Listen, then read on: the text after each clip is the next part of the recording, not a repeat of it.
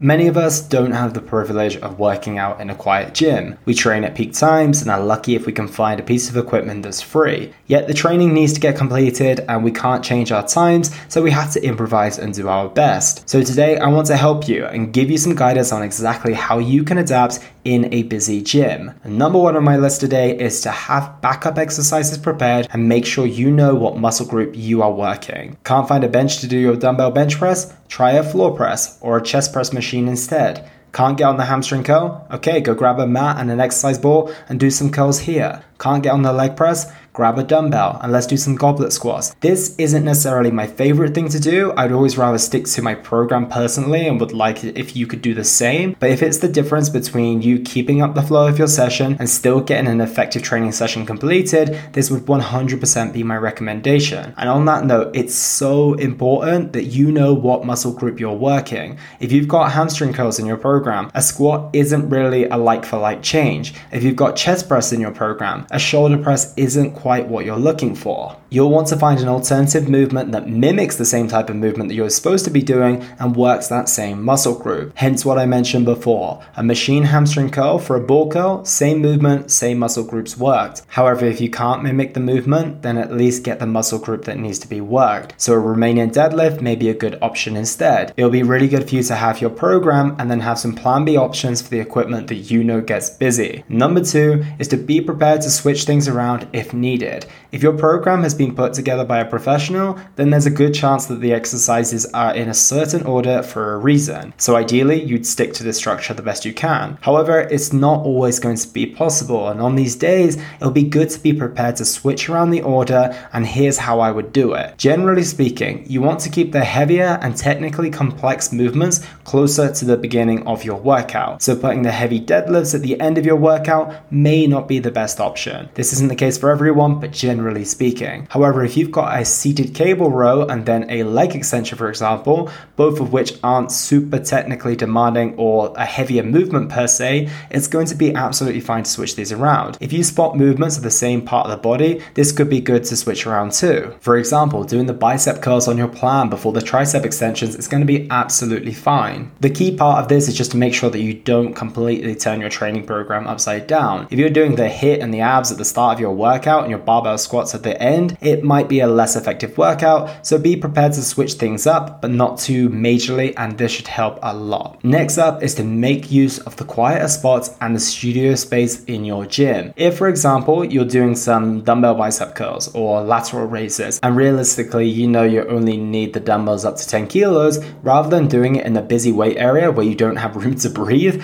head over to the stretching area or the studio, as typically they'll have some 1 to 10 kilo dumbbells that you can take advantage of and not be in such a crowded space. Do this anytime that you're working with lighter dumbbells, but at the same time, don't move yourself into this space for the entirety of the workout because it can be easy to do so and limit the equipment you use, but you have to remember that you're entitled to the equipment just as much as anyone else is. And number four is ask people to work in. If you're keen to stick with your program the way it's laid out, working in is a great option. This is simply when you use the equipment or machine whilst the other person is resting. This is very normal gym etiquette. All you need to do is ask the person, hey, do you mind if I use this piece of equipment or this set of dumbbells whilst you rest? And if they're a nice enough human being, they'll likely say yes. Best case scenario is that they tell you that they only have one set left and are then able to leave it to you. This can be a great option to keep your workout structure intact. However, there's a few things to make notes of here. You may have to extend or decrease your rest time. If someone takes 30 seconds on the machine and your rest is supposed to be for 60 seconds,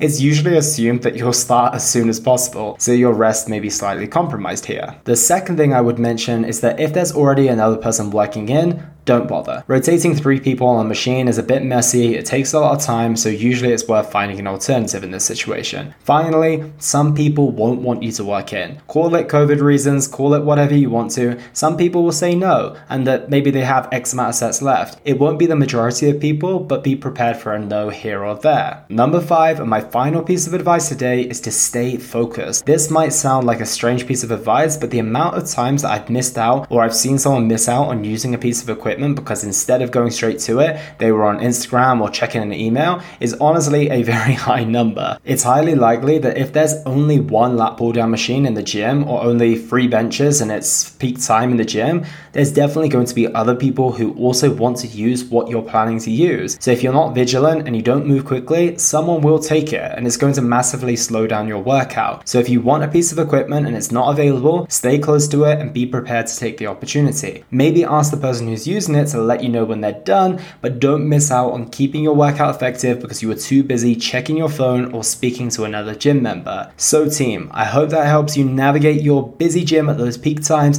and you can continue to have an effective and strong session no matter how many people are in there. Take care, and I'll speak to you all very, very soon. And that was the Simply Fit podcast.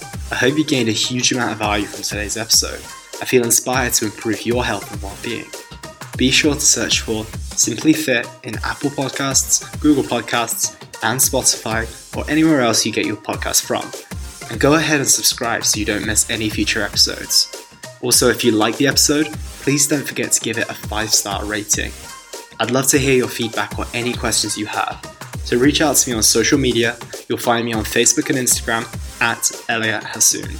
Thank you so much for listening, and I look forward to talking with you all on the next one.